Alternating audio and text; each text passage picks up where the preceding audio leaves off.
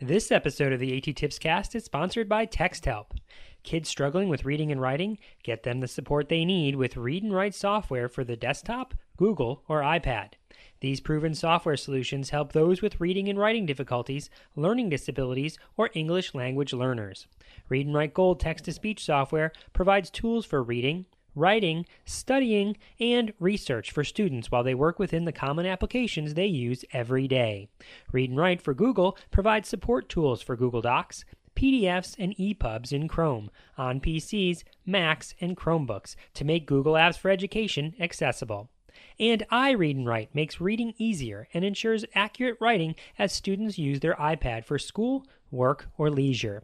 Learn how the Read and Write family of products can help your struggling student by visiting texthelp.com or by calling 1 888 248 0652. That's 1 888 248 0652. Get a free trial of Read and Write Gold or Read and Write for Google today.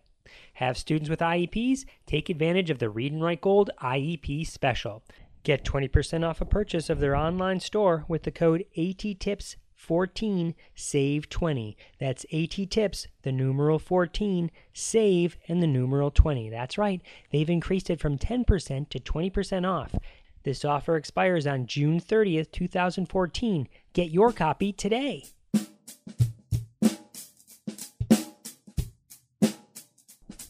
Welcome to the AT Tips Cast, where we explore different ways to provide more options to students. I'm your host, Chris Bugaj. This is episode 130, recorded on March 19, 2013, and this is the first of a series of episodes featuring real life stories of providing accessible instructional materials. It happens every year, multiple times a year. An educator will contact me panicked because he or she has a student that requires a digital version of a book. The scenario goes something like this The general education teacher will plan a lesson around a specific title. The entire class will be given a copy of the paper based book, and the special education teacher is then expected to adapt the material or otherwise find a digital version of that text because one or more students in that class have the accommodation to have that paper based book presented in a different format. These different formats are often digital text, audio, or both. Very rarely is the accommodation as specific to designate that the audio needs to be narrated by a human.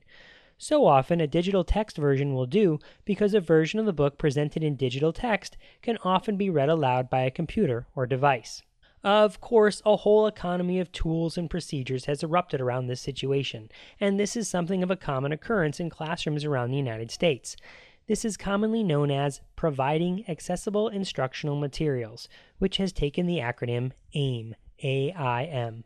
Rather than getting into the process and procedures for providing accessible instructional materials to students receiving special education services, I'd rather the focus of this episode and this series of episodes be on providing accessible instructional materials for all students. To illustrate just how to approach such a task, I thought I'd share with you some real life stories of educators asking for assistance in locating accessible instructional materials and how we found them.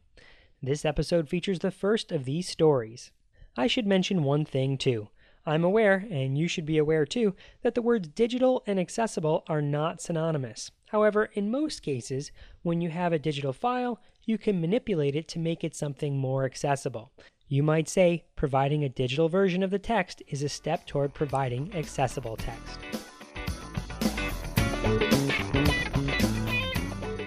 A teacher at an elementary school contacted me with the following request Hello, Chris. Can I please get a cassette player for a student in my classroom that has a reading read aloud accommodation? I replied by writing, I believe your library has cassette players you can use. If they don't, let me know because I might be able to hunt one down for you somewhere, but they would be hard to find. Can I help you instead with a digital solution? If you tell me which student, I'll review the IEP and see what other options are available. I'm completely confident we can figure out something other than a cassette player. The teacher then responded, I need the book How to Eat Fried Worms on audio for the student to take home. I gave her cassettes, but she doesn't have a player at home.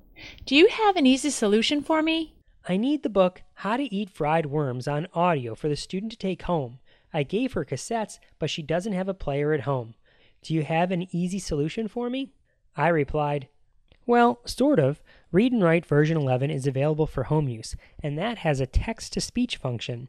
Assuming you can get your hands on a digital version of the book, and assuming the student has access to a computer at home. However, you're in luck. You, the general education teacher, or the student personally, can check an audio CD version of this particular book out from the public library. I just checked, and they have it currently available with no wait. Does that work? Then I added, also, let me point you to Tumblebooks as a future resource, not necessarily for this book, but for others. Tumblebooks.com is a library of digital text to which our district subscribes.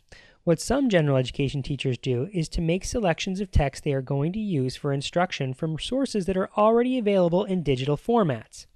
Our district subscribes to Tumblebooks, and there's a wide range of titles available in digital formats.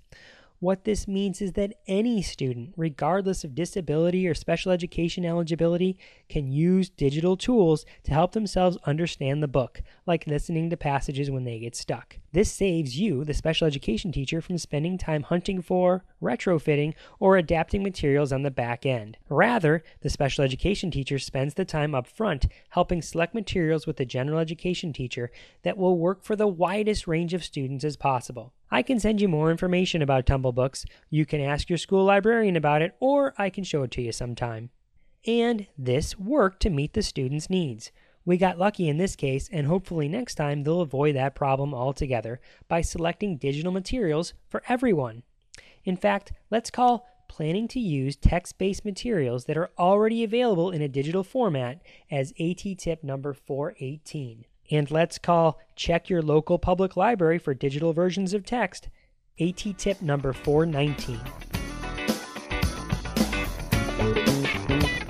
Just a few quick announcements before I wrap up this short episode. In case you missed the blog post, my TEDx talk was posted to YouTube. The talk is called Disability Led Innovations for the Masses, and you can check it out at the blog attipscast.com, or you can link to it directly at bit.ly slash Bugaj TEDx. That's bit.ly slash B-U-G-A-J TEDx. Thanks to all of you who already watched and shared it out. If you like it, please share it out on all of your multimedia outlets. Share it with other educators who you think might benefit from the strategies and resources. I'll be doing a number of presentations coming up, including one in Second Life, a tweet chat, and live sessions for TTAC in Virginia, and the Texas Assistive Technology Network Conference in June. Not to mention webinars scheduled a year out with ATIA, the Assistive Technology Industry Association. As dates and titles continue to get locked in, I'll be sure to post them to the blog attipscast.com and directly to the ongoing spreadsheet at bit.ly slash presentations. I've had a great time meeting listeners who have told me how they're using the podcast as professional development. And finally, I wanted to thank all of you, one by one, who voted for the AT Tips Cast for Best Podcast in the 2013 EduBlog Awards. Here's a big thanks to Mark N., Linda P., Becky S., Alyssa M., Cindy B., Melissa B. Thanks, honey. Deb T, Josh A, Sally N, Cindy M, Suzanne H, Beth P, Caroline B, Jacqueline B. Thanks, Mom. Jason H, Sandra G, Christy D, Julie B, Jessica C, Amy G, Elizabeth B, Patrick B, and Sean S. Thank you all for voting. Until next time, may all your interventions be inclusive, may all your strategies be supportive, and may all your instructional materials be as accessible as possible.